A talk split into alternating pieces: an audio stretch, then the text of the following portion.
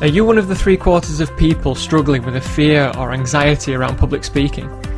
Do you wish you could communicate more effectively, develop more meaningful relationships, grow your business, and access greater opportunities?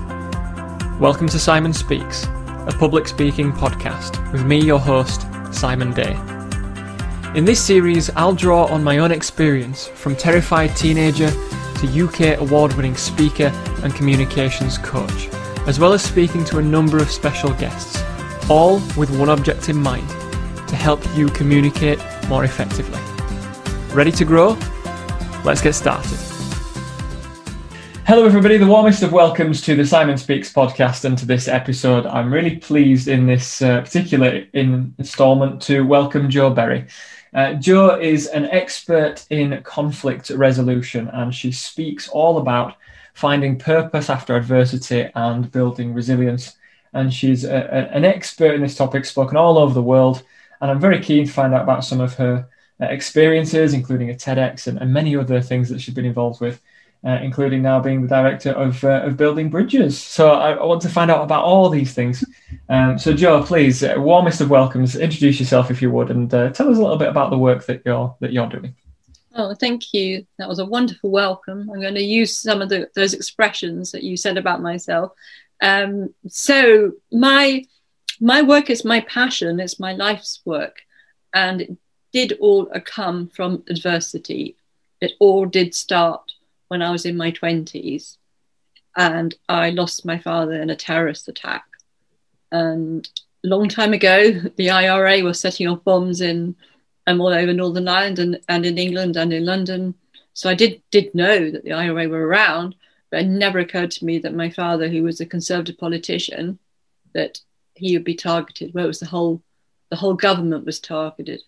Um, and it's absolutely a miracle that only five were killed because it was a massive bomb that went off in the Grand Hotel in, in Brighton in 1984.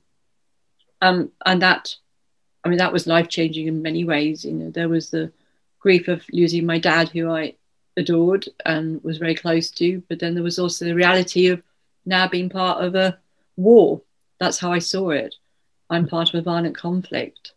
I no longer live in peacetime.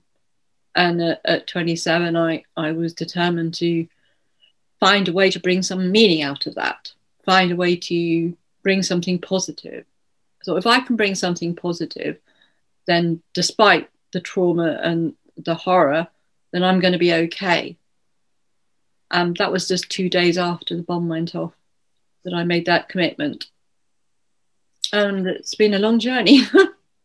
yeah, I mean, it, it just it, it's so powerful because I'm I'm 28, so I'm about that age, and and uh, you know I, I try and I try and put myself in your shoes as you're talking. Imagine what it, what it must feel like you know, if that if that would happen to my father at this sort of age, would I be able to even begin to think about doing anything that you've done in terms of your journey through that? Because I, I, I know that you met Patrick Magee. Mm. And and it's one thing to then go through that experience with your own family involved, but then to meet the person that was responsible mm. 16 years after, I believe it was. Yeah. How yeah um, such a unique experience. Can can you take me back there? What what did you do? Yeah, well, we had the peace process, which was amazing time. Um, finally, I think it was in 97, 98, uh, the agreements were made. And part of that agreement was that those in prison who were there as political prisoners were released. And so that meant that all the combatants from the loyalist side, from the Republican side, were, all came out. And I remember turning on the TV, and I was in um, '99 in June, and there was the the the one, the only person who'd ever been sentenced for planting the bomb. I mean, there were, I'm pretty sure, three people, but only one was ever caught. And I didn't know. I did not know he was coming out of prison that day. I had no idea. We were meant to be prepared, but no one told us. And I was very shocked and and angry. You know, I thought this isn't this isn't fair. He's got the rest of his life, and my dad can't come back.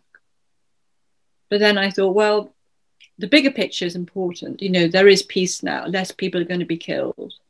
um, and this is part of the bigger picture. So you know there was a purpose to it, so I welcomed it, and then I had the idea, well, maybe now I can meet him. Maybe this is a time when I could go and meet him. And it took about 18 months, and lots happened during that time, including getting some support for my own trauma finally. Mm. Um, and the opportunity, I made the opportunity to meet him. Now, I never ever meant to go public, it was very personal. I'm just going to cross from Holyhead over to Dublin and meet him for an evening, and that would be it. Right. Um, and I didn't meet him to change him. I didn't meet him to get an apology because that wouldn't mean anything to me. No, I just met him to bring a human face to the the most he, he was the most demonized terrorist we had at that time. Obviously things have changed. You know, he was just seen as sort of beyond evil. And I wanted to see him as a human being. If, if I if I could humanize him, that was going to help me bring some humanity back, something I'd lost when the bomb went off. And I went off on my own, very scared, and not knowing whether I'd want to, you know, whether I'd be angry, whether I want to blame him. But what actually happened was that I, I listened to him deeply, probably listened to him in a way I've never listened to any other human being. And as I listened to him, I was also listening to myself because there were parts of me that were finding it hard to be there in the room with him. I had some very odd voices in my head, but then you know it was a very obviously it was a huge thing to do. I was way out of my comfort zone, but I was so focused and intent on seeing him as a human being. So I was asking questions and listening, and he was, you know, he was full of political justification because he saw himself as part of the oppressed, and my dad represented the power which had oppressed his community. Mm. And he talked about how he had, first of all, been committed to non-violence and that hadn't worked, and then his struggle to decide to use violence. There was a political decision for him. And I remember thinking, mm, this is um, this is difficult to hear. Justification is it's difficult, but I've seen he's someone who thinks deeply. He got a PhD in prison. You know, he's a deep thinker. I could see he cared for his community. So he's no longer this faceless enemy. He's a human being. And I thought, I'm going to go now. No one need ever know I've met him, but I've got what I need for me. And then he stopped talking and he changed. And that's when he said he didn't know who he was anymore. And could he hear my anger and my pain? And he would later say that he was completely disarmed by my empathy and he could no longer sit there justifying.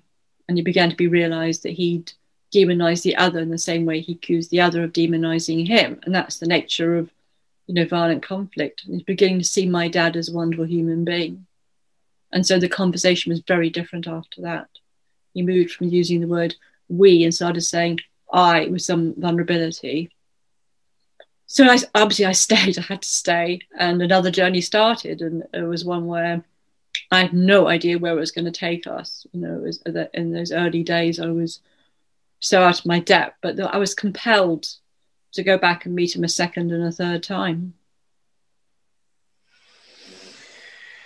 It's such an extraordinary story, and I have said this on the podcast before when I've had chance to interview people because one of the common threads that binds a lot of the guests that I interview together is that they've all experienced some kind of extraordinary adversity in their own life, but rather than be consumed by it or allow it to, to break them, they've somehow managed to find the character and the resilience to turn that experience, whether whether quickly or, or very gradually, over the sometimes over the course of a lifetime, and allow that experience to let them empathize with others to a point where they now transform other people's lives because of what's what's happened to them. I suppose the question I have because of that is is when you had that experience in 1984, mm. and you said within a couple of days you'd start to make some of these these decisions. Mm. Can you put your finger on what, what it was about you as an individual, perhaps something you'd been instilled with or something you'd remembered that made you decide you wanted to find meaning in that experience rather than be victimized and consumed by it? Uh, yes, I've been thinking about that, and the clues are in the person I was before the bomb went off, which I think is always going to be the case. You know, that there are, it's impossible to predict, you know, but there's certain signposts that maybe I would I would respond differently. And and one of them was that I was really interested in peace, but interested in peace from an inner sense of the word. And I was, I spent a couple of years meditating in the Himalayas, living in a little hut without electric and water, and living very, very simply, and really wanting there to be peace in the world. That was my passion. But I saw it in a very different way, much more detached. And I did write um, and I wrote an essay for a competition in 1980 for Time Out magazine. And I was, you know, I was not someone who, who liked to write essays. I'm like, this is very unusual. But the title got me inspired, and I found it the other day. It's a bit embarrassing, but anyway, the subject of the of the essay was what relevance does Gandhi's ideas of non-violence have in London in 1980? And someone who didn't like writing, like I spent ages writing that, you know, and it's because I was always thinking about.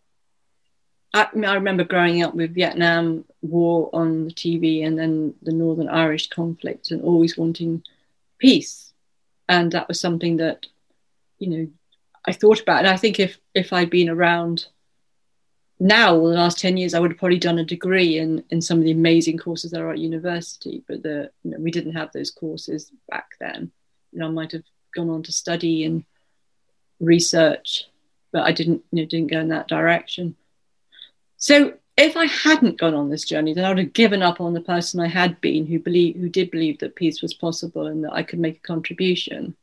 So I think that's what it was.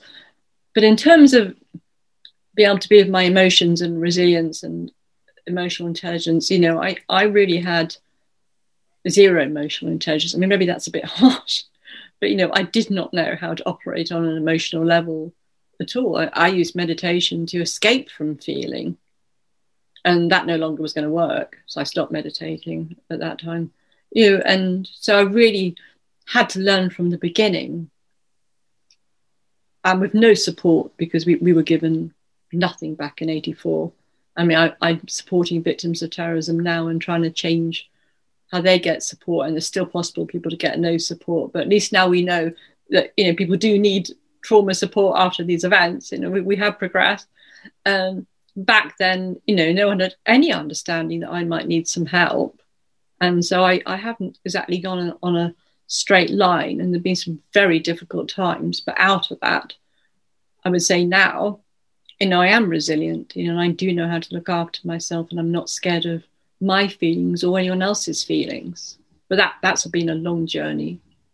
Mm but it's a journey that's borne so much fruit. You know, I, I, look at some of the things that you've you've been privileged to do. You've spoken all over the world, and and you have done your TEDx talk, and now you're the CEO of of your charity, building bridges of, of peace, and and it's an extraordinary journey that just keeps on giving, and and I find that remarkable in light of where you started from. It's a difficult question to ask, and I'm, I'm might be a difficult one to answer, but but in light of what you've been able to do with the experience that you had mm. and the good that you've been able to do in so many people's lives, if you were given a chance to to change anything that's happened to you, would you? It is a very hard question, and of course, I would rather my dad hadn't been killed. I mean, that's simple. You know. Uh, since he was killed, you know, then I've had to make something of it. You know, I remember saying to my youngest daughter sometime, oh, I've been so lucky, I got these amazing opportunities. And she went, No, mum, you've made all this happen. You know, and I was like, Oh, yeah, that is true. That, like, there have been lots of coincidences and miracles, like incredible things have happened to me. But I've step by step, you know, carried on even when things were really tough you know, could be baby steps. I could perhaps go back a little bit, but somehow there's always something in me that I get up again and off I go. and then like there's no stopping me. Mm. That tenacity is is is inspiring, um, and and it's so good to to just hear from somebody that's that's utilized those experiences to to do so much good. Thank you. You've spoken over the world, and you obviously now do a lot of work on on conflict resolution. Mm. What sort of conflicts do people bring to you, and, and how do you help them with it? Hmm. Well, that's a big question. Um, you know, I I guess I'm doing different things every day. You know, I have a I have a role um, locally as a restorative justice facilitator, um, and it's interesting when when I have that role and that hat on, then I'm there as a volunteer, and no one knows my backstory, but the skills I'm using are very much the skills I've been learning, you know, since '84. Um, but people approach me with either their personal conflict it could be they got conflict in their marriage. Um, I've just been asked to resolve a conflict for a group around here. Um, maybe I can give you a big example with that. So I'm just about to start, and there's four people, and they were working together, creating something amazing locally, and it's had to stop because of the dynamics between the four of them. And so what I would do would be to listen to all four of them separately, and I would use that time to really i mean they've all gone through some kind of emotional pain or they wouldn't have come to me would have stopped so you know listen to the pain. To me being listened to is the first step in healing and to be listened where we are without someone saying you know you should be further or you know i felt the same pain or minimize it or therapize it. No just listen completely listen witness acknowledging validating. And I believe that when, and this is from my experience it's happened to me, that when we feel really held and acknowledged, then it allows us to move from feeling maybe helpless, overwhelmed to seeing what we need next, seeing our next step. That might take time. So I'll do the listening for all four of them, and they'll, you know, I've been learning the ability to, I will believe all all four of their experiences. So they could have completely different experiences, the same thing that's happened. I mean, they will, they will. They all have their own versions of it, and they're all true. And I, am not going to believe that one. There's no point in me that will sort of go, well, they're more right than them. You know, they're all right. They're all valid. They're all valid experiences. And then once I've listened to them, and then I ask them, well, what, what they like to happen? What do they need? And when I feel they're ready to hear each other, and I've clarified what they want to achieve, then I'll bring the four of them together and then we'll have a conversation with ground rules. And in turn, they'll all listen to each other's experiences. Um, and, you know, we'll see what happens. Now, I wouldn't bring the four of them together if one of them was still, this isn't to judge, but if, if I do risk assessment and someone's so angry and in blaming mode and wouldn't wouldn't listen you know i wouldn't wouldn't bring them together. So I've, if i mean i've worked in cases of murder um just more like normal murder and you know i'd only bring the victim together with the perpetrator if he has the capacity to really listen otherwise it could re-victimize the victim so i mean this work requires huge amount of care and sensitivity And you know, when I met Patrick Magee, there was no one there to facilitate it or do risk assessments. And looking back on it, I did my own and I facilitated it because no one would do it. I did try, but no, no one would take us on. Um, so when I do this work, it's very, very much about preparation, emotional safety, and to create that listening space. And it's not for me to come up with any solutions because I don't know the answers.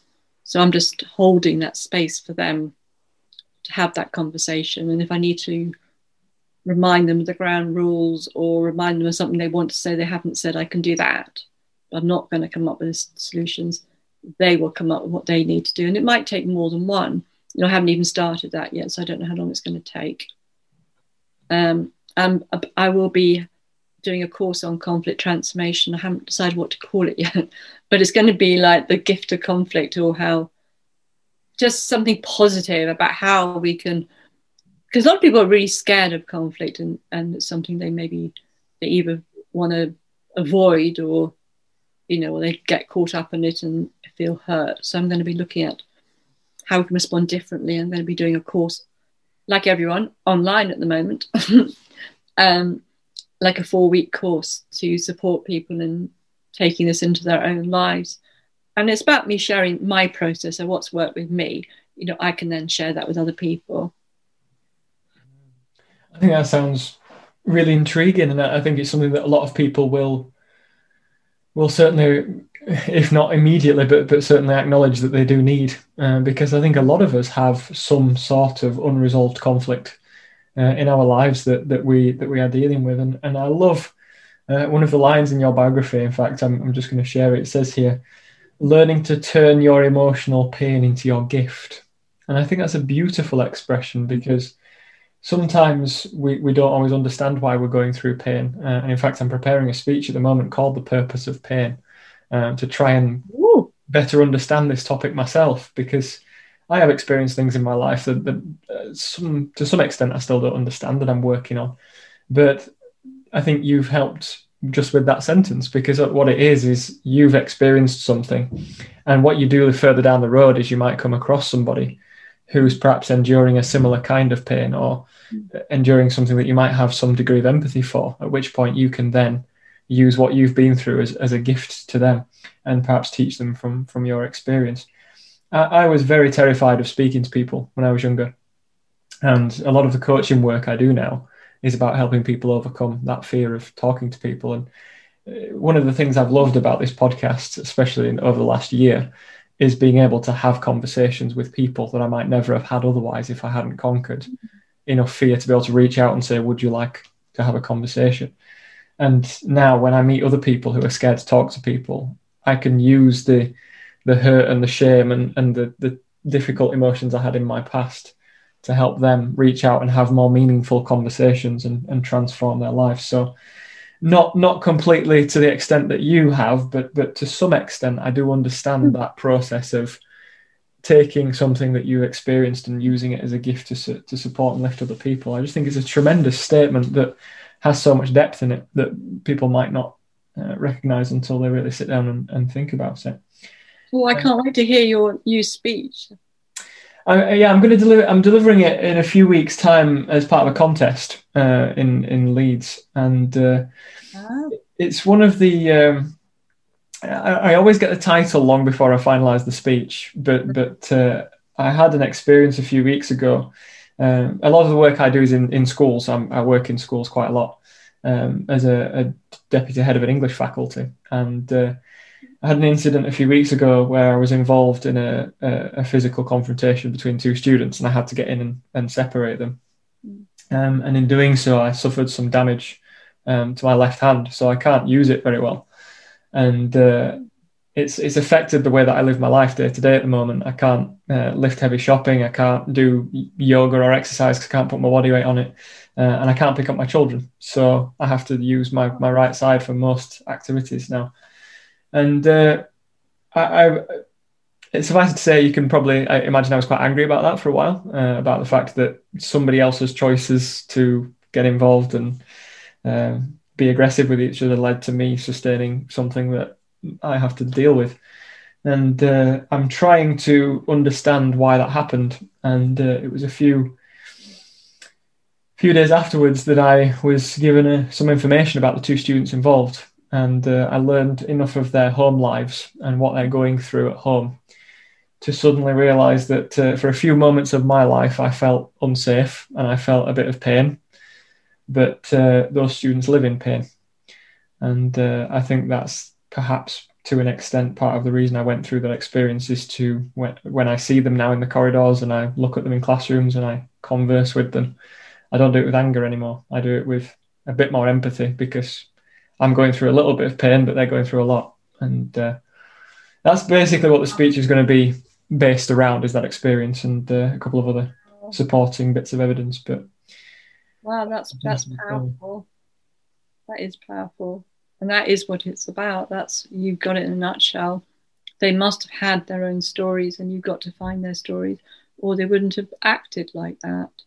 Mm. So, wow, that's really inspiring it, it, you're right when you talk about the story, and I think sometimes what we, I think sometimes what we do long enough, and it comes back to the saying, I suppose, is, is quite often we judge the book by its cover. Uh, and I suppose what we're doing as we go around in life is we're glancing at people's covers of their books and deciding if we want to read them or not. and quite often we'll just glance at the cover and go, "Ah, doesn't look my like my kind of book," and we'll walk past it. Mm-hmm. But I, have come to recognise that uh, sometimes when we take that little bit of time to maybe open the book and read a chapter or read a few pages, and even if we just see a little bit of somebody's story, um, I think we leave enriched for having done it. And uh, you know, I think uh, sometimes you you find people's stories that you really do connect with. I mean, my wife and I have been married for uh, just coming up to eight years now, and uh, we had uh, an opportunity to share quite a big portion of each other's stories and uh, I didn't know everything about my wife's story before we were married, and uh, it's only as uh, the years have gone by that we've come to learn a little bit more about each other. And uh, the more I read of her story, the more I, I really do feel for her because I, I know now some of the things that she's been through. And she's had a difficult time of it. And uh, if I'd not taken the time to really become invested with her story and help her, then I think that I would have missed something tremendously valuable. So I think that that's really something I've taken out of this conversation is perhaps that uh, there are people in my life I think that I haven't really connected with their story yet, and maybe I should. And uh, if that's one thing I walk away with from this interview, then I'm glad it happened because that's something that uh, certainly I've felt, and I hope other people have as well. How can people get in touch with you, Jo? What are the best ways for people to get involved? And is there anything that you're doing at the moment that people can can get involved with? Any projects or uh, any initiatives? I have um, just a new website that is that is live. So it's um, jo-berry.com. And then I have my charity website, which is buildingbridgesforpeace.org.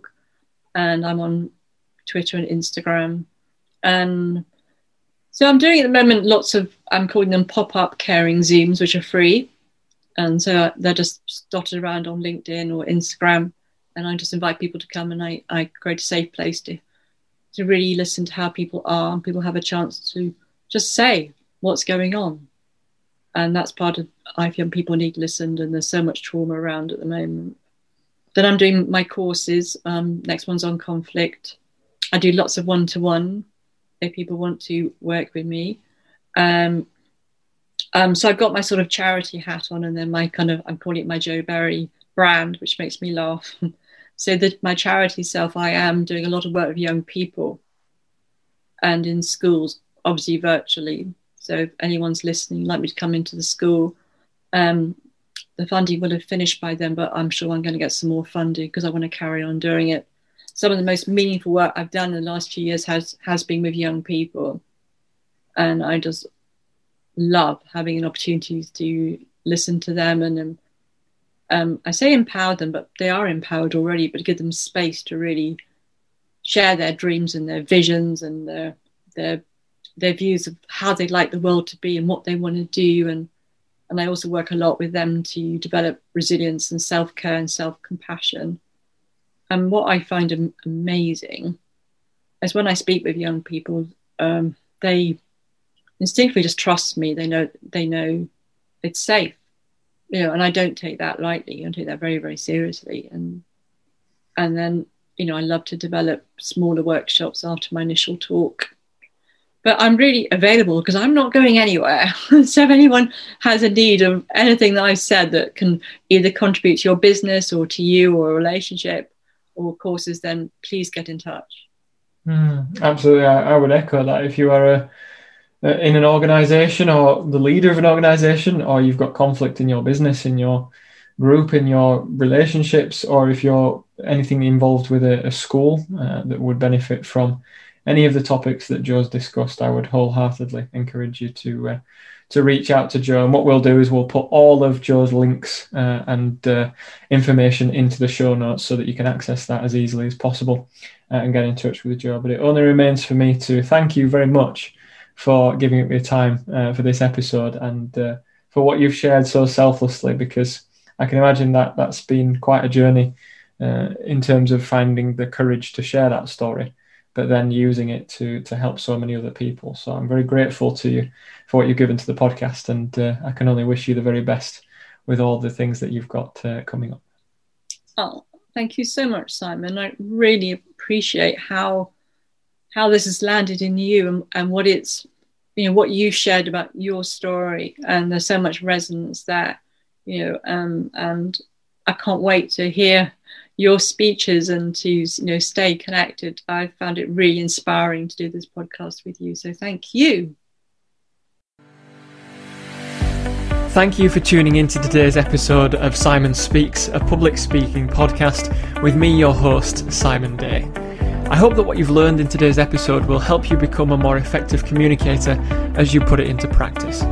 You can visit my website simonspeaks.co.uk for more information, tips, articles, and resources, or to speak to me about working with me as a coach. I'm also available on Twitter and Instagram at underscore Simon Speaks. I'm on LinkedIn and I also have a YouTube channel. Just search for Simon Speaks. Thanks again for tuning in today, and I look forward to seeing you again next time.